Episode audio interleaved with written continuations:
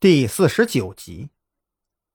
不一会儿，蓝雨桐就脸色阴沉的跟赵军一起走了出来。赵队，我想现在就去案发地点看看。蓝雨桐的要求简单明了，十五年前的这个绝户案，任谁看了卷宗都会产生浓厚的兴趣。这，嗯，好吧。赵军还是答应了下来。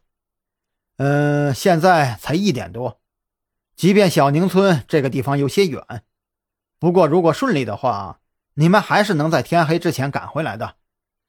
张扬，赵军远远的对张扬招手。刚好，你不也是想去案发现场看看吗？就顺道给小兰啊当个司机。嗯，局里经费也紧张，也能省一趟油钱。好嘞，张扬连忙一路小跑的过来，他可不想继续留在这里扎彩带。呃，张扬啊，从今天开始呢，你就是特侦局的一员了。这证件呀，可能要过几天才能做出来。不过你跟小兰一起啊，整个临海市刑警队大概没有人不认识他的，所以有没有证件呢，也没有什么区别。赵军正说着。就掏出来一个蓝色的小本子，交到蓝雨桐的手上。小兰呐，这是你的证件，我提前几天就给你办出来了，你可要拿好啊！张扬即便是再没羞没臊，这一瞬间仍然感到无比的尴尬。这人跟人之间的待遇差距着实有点大呀。虽然他也无数次经历过类似的场景，不过那时。他都是站在蓝雨桐的位置。呃，还有啊，如果你们需要什么装备，可以去装备库取。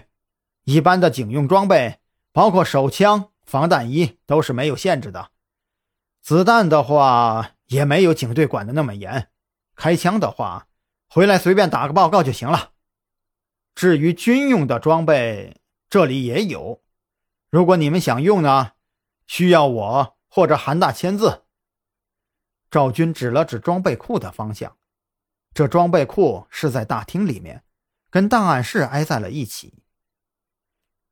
特侦局竟然还有军用装备，这让张扬有些吃惊。不过今天说到底，也只是去十五年前的案发地点看看。据说那里都已经是荒地了，犯不着这么劳师动众的，还要去拿什么装备。一转身的功夫，张扬就把车开了过来。记得早点回来，韩大呀，还特意给你们准备了丰盛的晚餐。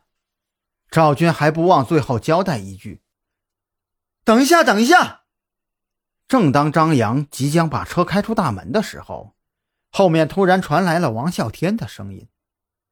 王啸天本来还是一路小跑的，见车停下，竟然又慢悠悠的朝这边走。他脑袋上的六合一土帽总能让人出戏。张扬，这个王啸天，他是从清朝穿越过来的吗？蓝雨桐看着王啸天的样子，不由莞尔。张扬笑了笑，哼，大概是吧。反正这个人呢，一天到晚神神叨叨的，也不知道他为什么会出现在这里。他们正说着，王啸天。竟然已经走到了车窗旁，他捻着自己的小胡子。张扬啊，不管你乐不乐意听，刚才听说你们要走，我特意给你们补上了一卦，上对下巽，为第二十八卦，泽风大过。此卦呀，乃是易卦相叠，阴阳爻反，有过社灭顶之意，大凶啊！你们这一去。切记要事事小心，如果遇到麻烦，不要太急躁，能用缓和的手段呀，就千万不要蛮横。当然了，最好的方式，我劝你们现在就收手，老老实实待在家里。这泽风大过，同时也最忌向南而行。行了行了，老王啊，你这个……张扬本想说这是封建迷信。但是他留意到了王啸天那真挚的眼神，话到嘴边就改了口。得了，我知道了，放心吧，重新看看那栋老房子而已，不会有事的。蓝雨桐却是一脸惊讶：“怎么，他当真是个算命先生啊？